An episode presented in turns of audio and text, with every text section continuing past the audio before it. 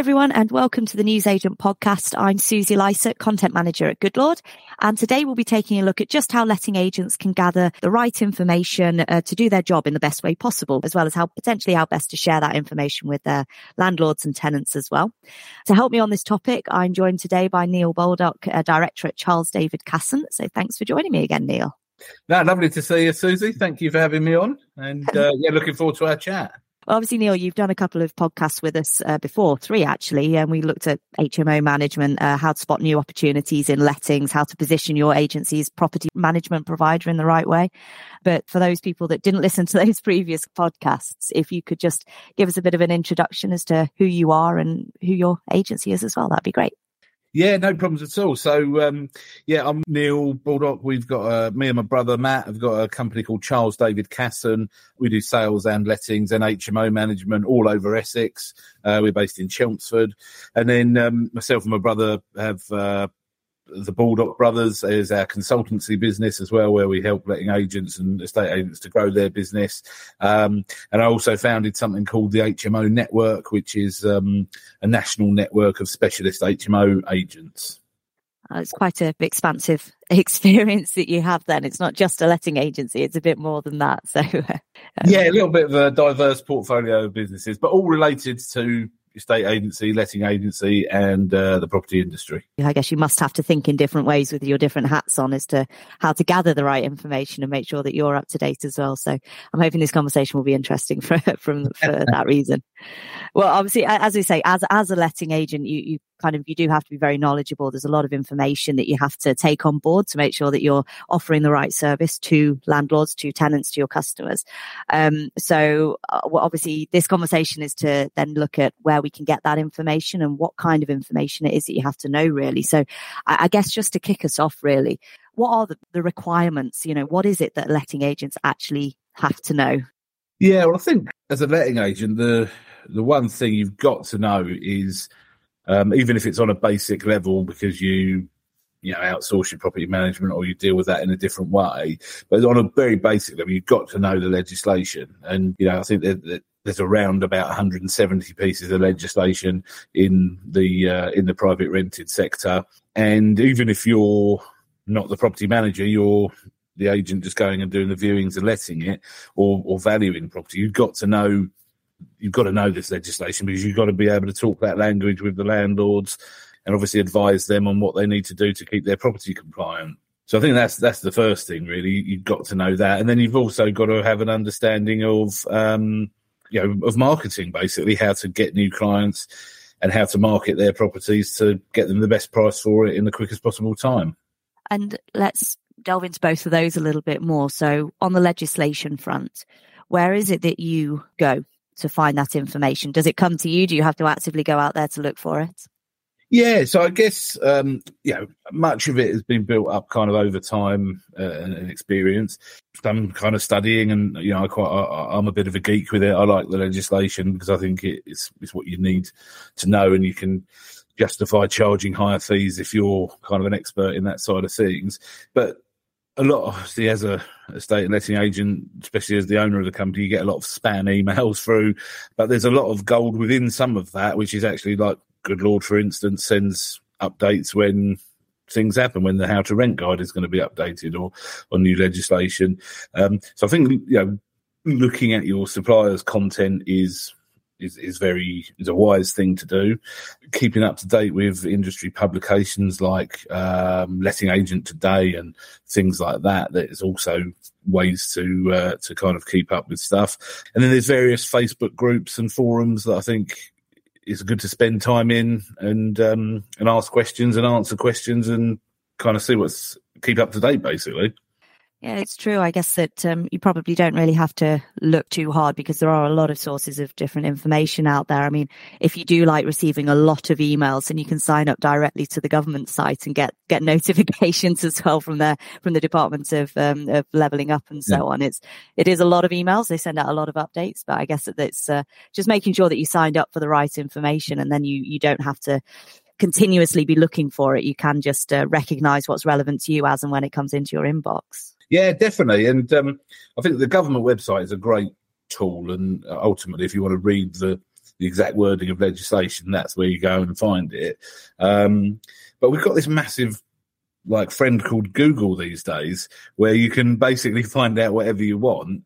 And now I'm not saying you should obviously take what you find on Google as fact. You have to do your research and then go and check that research. And but you know, we, we quite often do that. We'll just Google something and find if it's, it's, a bit of a sort of an anomaly or a query that's coming. We'll Google it, find out what seems to be the repetitive answer, and then we might go and check that with um, like a solicitor's firm that we work quite closely with, and you don't have to pay for that advice because um, quite often they want a relationship with you because they'll then, know, when you do have to then evict someone, you might give them that business. So um, I think it's yeah, it's kind of having a bit of a professional team around you as well of partners and your suppliers, and actually think like looking at people differently, I suppose, not being afraid to say that I actually don't know that. Let me just go and ask somebody who might. No, it's about having those friends in the right places, I guess, of using that network. Obviously, with the regulation of property agents, this is potentially anticipated to become a bit more of a requirement. Um, it does seem that a lot of letting agents are taking ownership of that, keeping on top of the relevant information, regardless of whether it's a, a an official requirement or not. It, do you find that that's helpful the fact that these the regulation of property agents has kind of outlined proposals for what letting agents should be qualified in is that helpful to understand what it is that you need to keep on top of well for me i think it's for me it's a given regardless so yeah being totally transparent um, i am not an arla registered agent um, but i would argue that if i was having a um, a conversation around legislation, I can easily hold my own with Arla qualified agents. And that's not to take anything away from those Arla qualified agents, because I think it's a fantastic thing. I think Arla as an organisation is a fantastic thing. But I do think that you can find other sources of information as well. Our agency at the minute is using a great training platform called the Able Agent, and that's that's a, a, different type of qualification, but still going to be to the same level that's required. So I, but but even even before RoPA was announced, for me it was essential to know this legislation because that's how I justify my my fees basically, and that's how I justify being able to charge more money than perhaps the competitors. But I do think the regulation of property agents is a good thing. I think it will cut out you know any rogue traders, anybody that's not wanting to do things properly. I, I can't see I can't see a drawback of professionalizing this industry no matter which qualification route you go down to get there. And obviously, it's interesting actually that you talk about this different route that you've gone down in terms of the training. It's all very well having the right information, but you need to make sure that your your staff, your team, are all fully trained um, themselves as well. How do you make sure that you kind of adapt so that your whole team is is at the right level? Yeah, I mean that's one of the reasons we chose the Able Agent as a platform because um, they can either watch videos on it or read PDF documents. Um, so it gives it pretty much all learning styles the chance to learn, um, and it can be done in their own time or in time given by the business and things like that. Um, but yeah, I think it's you know it's important to then run internal training sessions as well because sometimes a lot of training is quite generic and um, so they get a broad kind of understanding, but then they might not have necessarily had any particular scenario based training. And so it's important to, to run that internally as well. So yeah, I do think a broad kind of mix of training is, is important. And you've already mentioned within the where you get information from a question, you already mentioned the information that you get from suppliers and third party providers and their, their content alongside that, you know, how much do you take from conversations with suppliers, you know, whether it is technology suppliers, whether it's, uh, you mentioned solicitors as well, for example. How, how, do you use that as a source of information? You know, do you have any tips about using that, that network in the right way? Yeah, well, just, I think, um, just don't be afraid to ask the questions and you've got to just be open minded basically and appreciate that you don't know everything and you can't assume what someone does or does not know. So therefore, when you're having conversations with suppliers, and I think the thing with suppliers as well is we all forget as agents that some people working for our suppliers were estate agents, and then they've, you know, for whatever reason, they got tired of that, or just a better, you know, a good opportunity came up for them and they've, they've transferred into the world of a supplier. But of course, they've still got that experience of their previous role. And when you get chatting to people and you find that out, and then you just, like, I've had loads of snippets of information from people who were a supplier. Um, but then you get talking and they give you a little tip and you think, yeah, that's, that's like a, a that's an excellent. Let me go away and implement that. Um, so I think it's bit, it's about being open minded, really, not not assuming just because someone's a supplier they don't know about the industry. Yeah, I mean, at the end of the day, I suppose to operate within the industry, you kind of have to you have to understand it. Um, you know, and, and normally that suppliers in the industry will be there to provide a solution to a problem that they've seen. And um, so it makes sense to to try and garner a little bit of information from them to see how they've circumvented that. At least, even if it is just that one simple problem, any conversation's a good one to have. Yeah, I think so. I think you can you can never have too many conversations, basically, can you? No, I fully agree with that. To be fair, the the fact, as you say, you've got the HMO network that you work with as well. It's all about that concept of collaboration. I suppose it brings it back to that. I mean, how, how do you go about ensuring that everybody within that network can benefit from the information and your experience? Obviously, you know, it's uh, not just about you going out there and finding the right information. You know, how, um, how does that kind of network, do you think, help? Oh, massively. For me, collaboration is like the way forward. And I suppose everything we do centers around collaboration. Um, but yeah, I mean, the, you know, if you take the HMO network, and I'm sure it's the same with any of the other agency networks in the industry, but you know, simple thing like a WhatsApp group, all of a sudden agents are talking to each other. They've got a, a problem. They ask the question, and someone's got the answer to it. Like it's really simple, but really effective. Um, or a monthly Zoom call that we have in the HMO network, like a mastermind monthly Zoom call people come away with so much information from it, and they definitely wouldn't have had it had they not been in that network. Um, and quite often, to be honest, people say to me, I, yeah, I had someone say to me the other day, I'm not really seeing the value proposition of joining this network. Um, and I said, well, look, you kind of just got to join and then you'll see. And I know that's a bit a bit weird, and I would say that, but I would say that about any network. If you can see some value in it, I think just being part of a group is that that's where the value is. A lot of it actually, yeah, we can give you all this marketing material blah blah blah, but it's the knowledge sharing that comes from being in a group or having a network that is really valuable. And I guess it's that active participation as well. It's it's all very well being part of a network, but you've got to understand it's a bit of give and take and so on. You come with ideas and everybody else is going to come be much more prepared to to share their own thoughts as well. So Yes, exactly. And that, and that is a really if you sit on the sidelines, then of course you're not necessarily going to get as much out of it as someone who is like gone all in and is spending a lot of time in that group and asking all the questions. And I mean, we've we've got it with um, we run like a monthly uh, it's called the EA Directors Club. It's a monthly dinner for estate and letting agency owners, um, once a month in London. No agenda, just a networking meeting and collaboration. But again, the chats that come out of that, um, because people are open minded to meeting others in the industry, it's like, yeah, they pay for their dinner. But other than that, it's free knowledge that they wouldn't have got unless they come and chat to people. No, and I guess that that's where events within the industry networking, a lot of industry events, you'd go along and you'd hope to meet property investors and, and uh, landlords, but also there are people, you know, your peers, sort of other letting agents within the industry where it's obviously valuable to be speaking with them as well, just to hear what's going on, what they're seeing and perhaps take learnings from those too. Yeah, yeah, no, definitely. But I think that's just like a little change in mindset, isn't it? It's about what do I want to get out of going to this event, yeah, definitely. But also, sorry, this might be slightly off topic. It's just popped into my head, but like YouTube as well. There's lots of uh, sort of prominent people in the industry who are putting out content all the time. Yeah, just you can watch as much as you want on YouTube as well to learn stuff. I guess to be fair, the, the top of this conversation, it's almost like there's so much information out there. Um, it is just kind of refining and understanding yourself. And I guess it must be different for all businesses, understanding the best way for you to access the right information because there's an abundance of it. Um, I guess it's just refining what channels will work best for you, whether it's by how you learn or whether it's uh, going to different events and then deciding at the end of the year uh, this event was the most valuable. Um, I guess having that that take a step back almost and evaluate the types of information that you're gathering um, that must be valuable as well as an exercise to do. Yeah, I think so. I think definitely one of. Um, I think people have got to understand their learning style for sure. Um, and once you do that, then you just go and find as much information as you want. And yeah, we've got people here who prefer reading books and reading stuff, and I'm much more of a. I'd rather spend my time watching a load of YouTube videos basically and watching someone speak to me.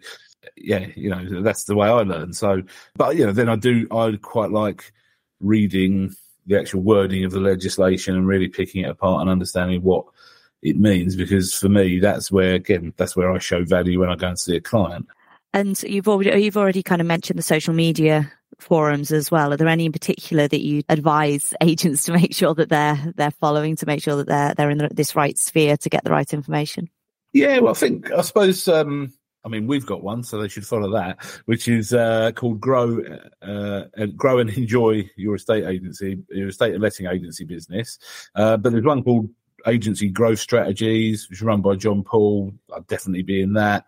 Um, Landlord and Vendor Farming by Chris Watkin, definitely be in that, and the Agent Rainmaker stuff as well. I mean, that's um, yeah, there's loads of good content that Sally puts out. So if you went into those four groups, I mean, there's I think there's probably again, like with everything, there's probably hundreds out there. Um, but those ones are really where there's a lot of content going out. And then the other side of things, obviously, at the beginning of this conversation, when we said what's actually required, what do letting agents have to know about, you said like legislation and marketing. Um, those two are key key pieces.